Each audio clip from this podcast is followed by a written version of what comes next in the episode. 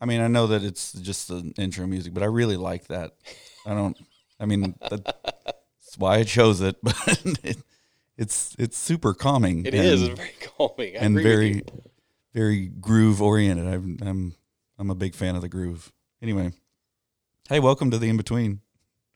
Thank We're, you. Uh, thanks for being here when I asked you to be here.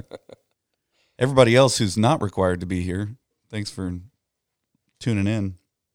Um, we had a great discussion last week, and discussion, you know, kind of points to more people talking, but uh, Chris gave us some some awesome things to think about last week. Um, and and honestly, I was thinking about uh, how, you know, you know, may, I don't know where you're coming from, but maybe the maybe part of the uh, inability to engage with everything that's happening is just a compassion fatigue thing. Yeah, like there's just it. It that's a good point. This year has just been bonkers. I mean, I know I've had basically three deaths in my family in the last month and um, or month and a half, and it just it feels like one more thing is just too much, too much.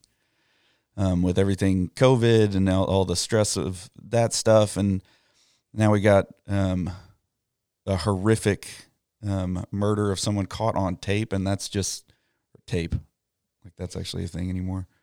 Um, video. And, you know, that's being widespread and, and having to engage with all this just feels like too much, but it does not uh, excuse us from it. Um, and we need to we need to make sure we are understanding um, each other and the um, the reality that maybe does not touch our lives, but how it is reality and um, is very much affecting the lives of people that we love and we are um, hopefully engaged with and and trying to. Um, share with as brothers and sisters in Christ, but also um, just fellow image bearers. Yeah. Um, and that's, that's real. And we, we need to um, not grow weary in doing good, right. Not grow weary in, um, in those things, which right now it feels like weary is exactly where we are. But I really appreciated it. I, I appreciated you speaking to what's going on right now. And, And I just, I mean, I want to go ahead and say to everybody who is listening, this is not something that Christians need to be scared of, and we as as your pastors and, and staff are not going to be scared of talking with you about stuff like this. So if if, if you want to talk, like let's let's talk, let's mm-hmm. let's figure out um, what we need to do in our own lives, um, what we need to engage with, what we need to be. Um, Um, actually putting our efforts towards um, in order to change, starting with ourselves and then reaching into everything else that's going on. Well, that's the main, it's hard, it's easy to get kind of bounced around in a conversation like that. And that's the, the um, that's what I kept coming back to. And my main point that I wanted to make, whether it ended up being the the foundational theme or not, was that as Christians, we respond as Christians. Yes. Right. And that's, we respond to every crisis, pick it, whether it's, you know, COVID nineteen or, or murder hornets or race riots. Like we, we always respond as Christians. That's who we are. It's who we are yeah. first. And all other identifying traits are inferior related to our relationship with Christ. I mean, that's, we count everything else as lost compared to that. And so right. that's our, I feel like as the church, and I think the church is doing a lot of that. I think we have come such a long way um, in so many ways, but we have enough friends of color in our community that it, we know it's not done. Right. And so we don't, we don't ever want to become part of the, of, of some political movement. What we want to be is part of a, a piece that Christ offers right from his from his kingdom to this world, and engaging with with those things um as they're coming to us and not being afraid of them. Right. Yeah. Like, and you know, we we jumped straight from, you talked about it, the um you know, our church has been heavily involved in caring for orphans yeah, for right. years now. Um, and we, we want to keep doing that. Um, and you know, then when the border stuff happened, we were trying to figure out what, what, what were we going to do there? And that, that's not, that, that hasn't gone away. Right. That's um, right. And so like the, and, and then this, this, um, comes to the forefront, and we're trying to engage with that. And it, you know, I think that, that sometimes it's that either the fatigue or the, the fear of one more thing, right. You know, that we're, we're trying to protect ourselves inside of it in some way. And that's just not appropriate for, for Christians. It may be appropriate for Americans. It may be appropriate for Texans. It may like you, um, America is going to run out of the ability to help in right. certain ways. That America is going to run out of funds. America is going to run out of influence. America is going to run out of Texas, name it, whatever, whatever other designation you have for yourself is going to run out. Right. But we're Christians. And the, the, you know, one of the biggest benefits of being a Christian is that we don't run out. Mm-hmm. Right. Because our supplier is owns the cattle on a thousand hills. Right. If, exactly. If that doesn't mean anything to you, he's super rich. Right. Exactly. He's like, it's all his, he's got it all. Yeah. So, um, and I think that, that, you know, maybe it's, maybe it's an evangelical thing. Maybe it's a Baptist thing. Um, we, we have tried to come up with a way to react to certain things. And I think we've done a good job of that sometimes, but we forget that the Holy Spirit is actually what's providing all of that. And I mean, if nothing else, just remember, guys, we, we need to be saturating our lives with prayer and with, um, feeding off the word, um, and, and making sure that that's where our supply and our answers are coming from, and not our own reason. Mm-hmm. Though God has given us reason and we can use reason, like that's not, it's not the primary. Um, as Christians, we're, we rely on Him. Yep. And it's an interesting thing that you're talking about reason with the notion of, I guess it's even how our culture is moving today, um, where everything should be kind of a, a simple or clever or clever bumper sticker or yeah bumper sticker remark of like, I guess bumper sticker has been replaced by meme. Meme, exactly. Meme yeah. yeah, you're right. That it that it needs to be this this consolidated, short, like plenty, like this yeah. answer that solves everything. Right. Yet, where it's anything that that small isn't going to address it, isn't going to no. answer right. it in full. You, I mean, it's all going to contain a. an aspect that's, yeah, that, that touches on an aspect of this that is real. Right. But because it's so boiled down, it's also going to contain an aspect that's not, that's not right. true. And I think, again, that's where a lot of, you know, I was talking to uh, somebody else this week about just the fear of engaging in these conversations. As that's, mm-hmm. that was one of their main fears is like everything, everything that is said has something to be unsaid. Mm. Right, right. And, and so how, how is this a um, a successful endeavor? How can we ever kind of engage in this in a way that's going to do it? And and I think, again, what you what you had just mentioned, John, is that that is where our call to action is different mm. than our call to words. Um, right. I think in the very beginning, or at least in last week's staff meeting, Chris, you, you mentioned uh, um, Doctor Tony Evans and right. his kind of, I think he had a fourteen minute video or something he released yep. that I went back and watched because you had mentioned it in staff meeting, and in there, his biggest thing is not, not necessarily a call to words alone. Right. It is a call to actions. And, and that is first and foremost, the actions of your heart addressing yourself. Mm-hmm. Right. And then he, and then he moves into the expanding rings of then the actions in your family, the actions in your community, then the actions in the surrounding communities yep. growing mm-hmm. from there. Yeah, that's his. Wow, how long ago was it that he was speaking at uh, Promise Keepers, and I heard him do that whole thing where he talks about if you want to change your, if you want to change your world, you've got to change your state. If you want to change your state, you got to change your city. And he worked all the way back mm-hmm. down to the self. I'm also just now listening to, and I haven't finished it yet, but I have enough confidence that it will be great. Voddie Baucham has about a fifty minute sermon um, from Ephesians two, of course, uh, on the recon- what he, what is called racial, what he's calling racial reconciliation. Mm. And um, I was looking at your screen to see if it was Voddie Baucham of the uh, foot-long gray beard. Yes, or it is the foot-long gray beard. Yeah, I still I still haven't adjusted in my head the image of bearded Voddie Baucham. Man, I think I think I first heard Voddie Baucham at a um at a like a student life camp or something. Yeah. Um, I man, that was a long time ago, and I remember just being enthralled with that dude. I, he has the gift that I have said for years I I covet, like is the if God showed up and said, like Solomon, hey, Chris, I'm going to give you one skill, I would be like, I want to be able to explain things succinctly and in a way that's so memorable, that's like quotable, and everyone will be using that that analogy from now on. When they deliver this sermon, they'll use that analogy, and Voddie does that. Mm-hmm. With it seems like every sermon. It's like, well, that's the way that should be said. Yeah. He just he's so brilliant. Anyway, anyway, all right, so... I think one of the things that's interesting, one of the things we talked about that we're running into in Daniel four is the need to relearn the same lesson over and over again.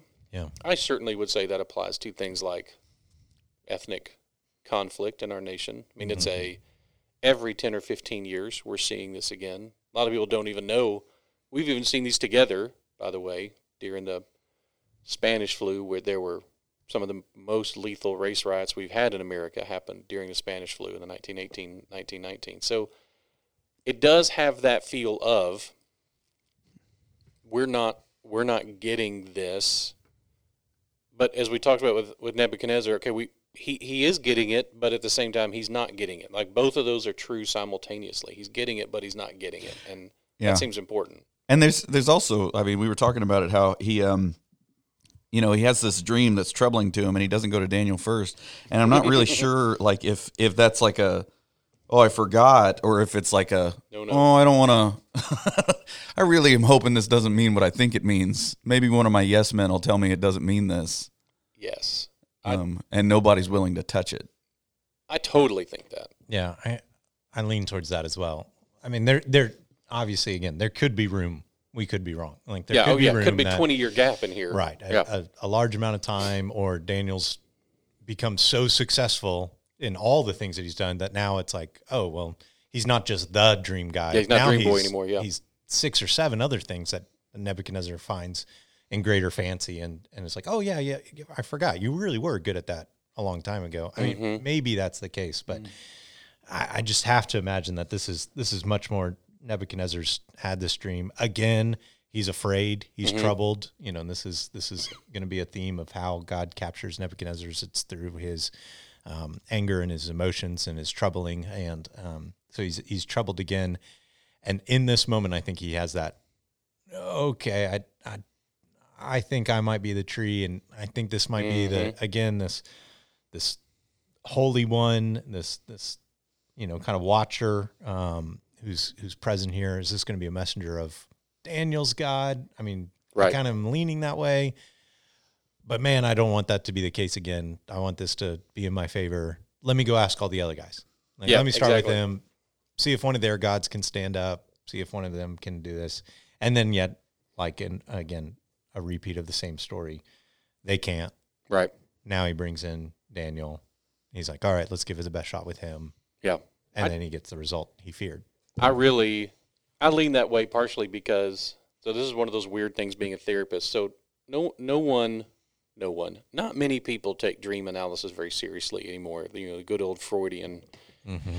dream analysis stuff. No one takes that much seriously, but people still come into therapy and want to talk sometimes about a dream they've had mm-hmm. and what it means and, and all that kind of stuff. And, and, um, one, I don't ascribe a lot of meaning onto dreams necessarily. I usually do a whole lot of, well, what do you think it means? Because you're more likely to have the intuition yeah, for what it probably dream. Should apply to.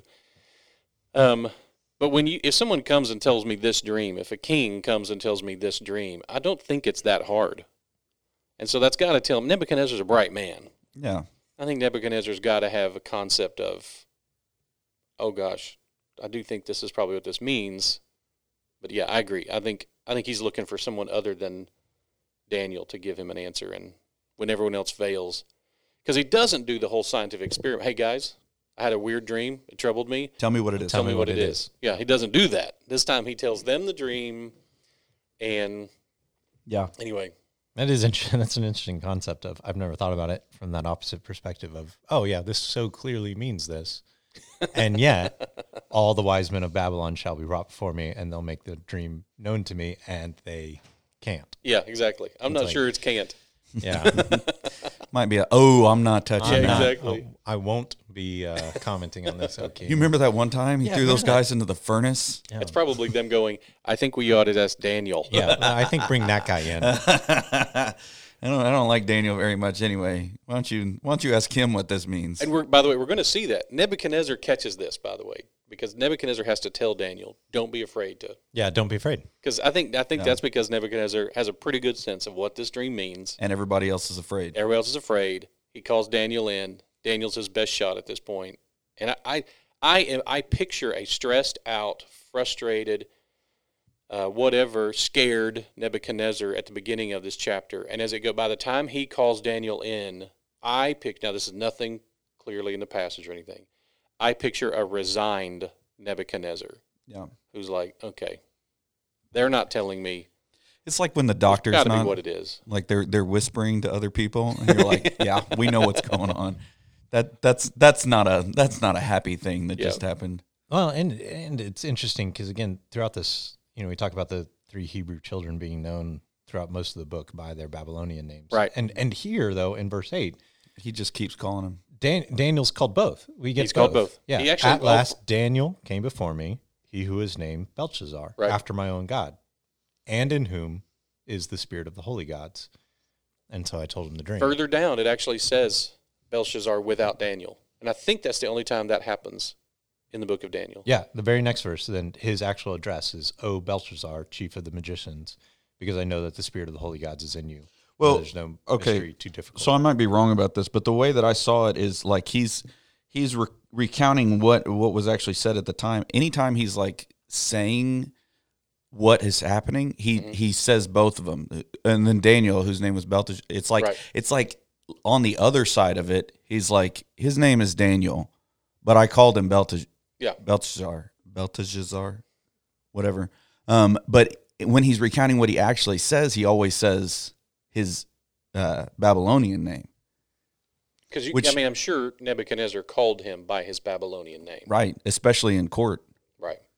Um, you wouldn't, you wouldn't give that up. But when he's talking about him, I mean, you know, if this is actually Nebuchadnezzar writing it, mm-hmm. or if it's coming, if it's being dictated by him, or whatever that is, like he. It's almost like he's saying, like, Daniel. Mm-hmm.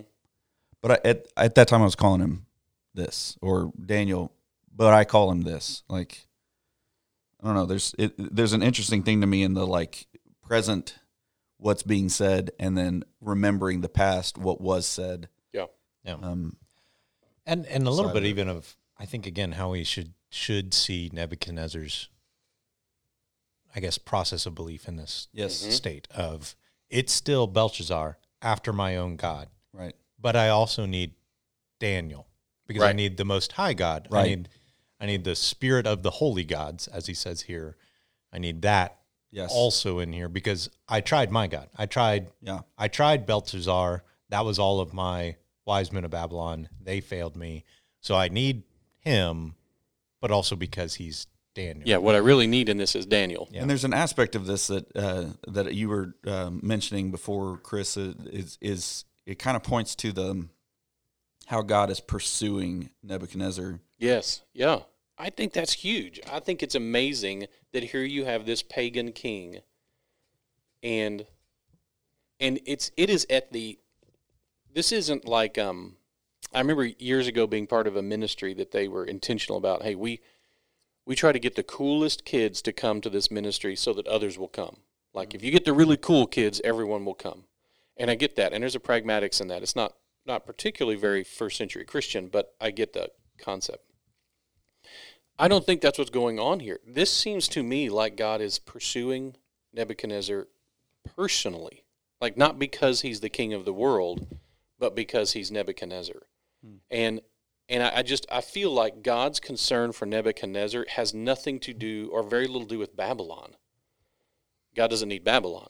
Right. But what God wants is Nebuchadnezzar. And I just, that to me is striking, that, that you have a God who is reaching out to this pagan king at this personal level multiple times in his life to try to teach him this same lesson. Mm-hmm. It's not about you, Nebuchadnezzar. I get why you think it is, but it really isn't. It just isn't. And that to me is very, though, even though it's, uh, I don't know if the right word is intimidating, a little scary, what means God will go to to get our attention.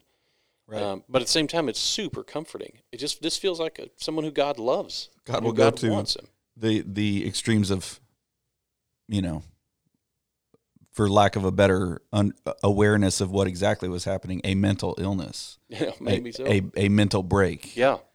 Um, and it might be, it might not be. Um, That's we talked about that a little bit too. We can, I know we're probably running short on time, but that, a little bit to transition into that too. But so I'm not one of those people who thinks that, that you can divide the identity of a human neatly into body, soul, spirit, mind, what, whatever the different divisions people talk about, the different, um, the, those are the different substantial arguments. How many substances are humans made of, if we want to go more theological? But no matter how many there are, the material and the immaterial, I don't, I'm one of those who don't think those are easily, like, extricable. You can't just divide those out like, oh, this is a mental illness, therefore it's this. It's it's spiritual or it's mental, it's not physical, or vice versa.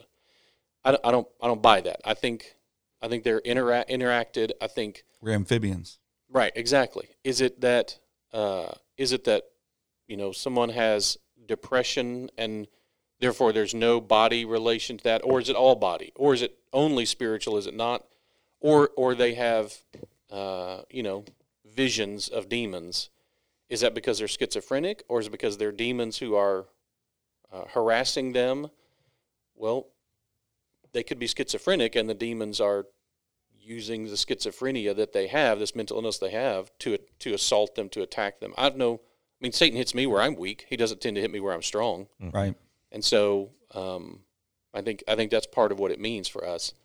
That being said, uh, my opinion on this one is that this is not so much a diagnosable Um, mental illness, mm-hmm. as this is a special interaction with him and God. Like God is, and, and it masks. There's actually, there's actually is a mental illness. I'm trying to remember the name of it off the top of my head, but I'll have it when we get to it. But on the whole, like people acting who, like an animal, people who think they're an animal, and there's particularly one who, for cows, and so that you're when you think you're a cow, when that's, you think you're that's a cow, di- that's diagnosable. A thing. Um.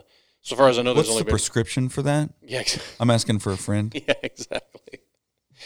There's so many jokes demanding being demanded of here that we're not going to go to. But the um, mm-hmm. uh, that's a I, I do think this is special. I think we see in the New Testament. I think we see people who are ill, mm-hmm. who get healed, and I think we see people with almost the identical symptoms who Jesus then casts out a demon. Um. I think that sometimes some of them in the New Testament, if they'd had good anti-seizure medication, it would have helped. Like I think there's, I think all of that is true. Um, this this one is special. This isn't just, again, though it it may be connected. Obviously, it is connected through his brain, his mind. Mm-hmm. Um, but I I think this one is was not going away with anything except him lifting his eyes up to God. Right, the humility that God's enacting on him. Right. Yeah. Right, because it's not about you. Exactly. Which is a great tie back into what we were talking about at the beginning. Like, it's not about you. Mm-hmm. So stop trying to make it about you. That's the pride. That's, that's the that's pride. Exactly how the, that ser- last week's sermon came into existence exactly. was, let's talk about pride, and then how is pride being lived out right now? Yeah. And it, it really was... The crisis of the moment seems to be about me, but it always seems to be about me. And we live in a media culture that's going to try to convince me that it's about me. Because you're the only one that can buy stuff. That's probably part of it. Mm-hmm. So I think that's, and that's what struck me is that a big part of whatever solutions there are to issues like um, the racial tensions and the, which again, y'all know, I don't, I don't love that word. Um, I don't by that word, but the ethnic t- tensions or whatever, I just, I do think that the first step for any of us is to confess our pride mm. and to walk humbly with God. Mm. Otherwise, we're guaranteed to mess up any of it. Right. Mm-hmm. I mean, that's yeah. why we, we've talked about trying to get, uh, you know, some African-American leaders and friends to join us on a podcast, which hopefully we'll do at some point. But, you know, Stephen Young, who I consider a good friend, who's a pastor here in town. Kilton McCracken. Yeah. I thought you were t- I didn't I didn't catch that for a second, what you were saying. Sorry. That's another person. That is you another person. Making up a nickname for. yeah, no. For Stephen Young. I was like, Stephen, they, he goes by Kilton? His, I didn't know that. No, Kilton, uh, his name does sound like, it, you know, it should be. It's so funny because it's it's so uh, it's Scottish. It's so Scottish. yes, you know, like, wait a minute, but he's yeah, I love that dude. We can need to buy him a kilt. Yeah, we do. That'd be awesome. See if you can speak in that accent. The um, Dexter, man. But that's the honestly the reason Stephen and I try to get together a few times a year and talk about these issues is uh, he is a man who I trust in his humility. He walks humbly before God. Yeah, humble, and so. I can ask him questions that might be offensive, but because he is a humble man who loves me as a brother, he's willing to let me ask it so that I can try to learn and grow. Which is um, the only way you're versa. going to. Right. Anyway. Yes. So anyway, that's a cool thing. Yeah, and I think the overall, you know, one of the one of the concepts of, again, you mentioned how when you look at biblical concepts of race and you understand mm-hmm. that this is all a human race and, and maybe even the closest thing in the New Testament to some semblance of different races is different maybe nations or people, but really what it is, it's the kingdom of God. Right. Pitted against everybody else. You yeah, have, that's right. You have the race of Adam against the race of the second Adam. I mean, you have, yeah, you right. have God's people now being adapted as a new people, mm-hmm. a new creation, standing in contrast to their old. Which is why Paul says that there's no no longer any... You know, Jew or Greek, Jew or Greek, sitting and all of that. Yep. Like he's, there's none of that. There's those who believe and those who don't. Right. And we're not, we, we are against the world because right. we don't, we don't have the same God as the world. Right. Um, and, and our God is actually in control. Um, and we, we, we have to remember, you know, that, that following Jesus, you, you were, you were purchased from that side. No matter who you are, you were purchased from that side. You were you were far off, and you have been brought near. I love that verse. Mm-hmm. Yeah. Um, and and because of that, like you're, you don't need to be afraid of what that growth to becoming more like Jesus looks like. Right. It's not about you. No, and the state that is fighting against that from yes. being purchased, from coming over, yes, is pride. Is pride. Um, and I think that's what goes back. All the way to uh, uh, in a cross reference, just pulling it up from Job thirty-three. Um, man, this is to fit into Daniel four. Um, I'll just read, I guess, twelve through eighteen. Behold, uh, in this you are right. I will answer you, for God is greater than man. Why do you contend against him, saying he will not answer none of man's words? For God speaks in one way and in two, though man does not perceive it. Mm. In a dream, in a vision of the night, when deep sleep falls on men while they slumber in bed, he then opens the ears of men and terrifies them with warnings, that he may turn aside from his deed. This is man. Man may turn aside from his deed and conceal pride. From wow. Man. And that is the goal. And why? Why does he want Why does he want to turn away from his deed? Why does he want man to uh, repent from his pride? So that he may keep back his soul from the pit, uh, his life from perishing by the sword. Dang. And I think this is this is the battle of the two cities. So to say, yeah, Babylon and, was, and everybody else. Yep. Very. I mean, that's very. Uh, I mean, just almost seems like it's taken from Daniel, mm-hmm. uh, but also so a- applicable, um, applicable mm-hmm. to us today. Thank you, Paul. That was fantastic. Mm-hmm. Um, thank you both. I appreciate you. I'm grateful for you guys, um, and we will uh, see you on Sunday.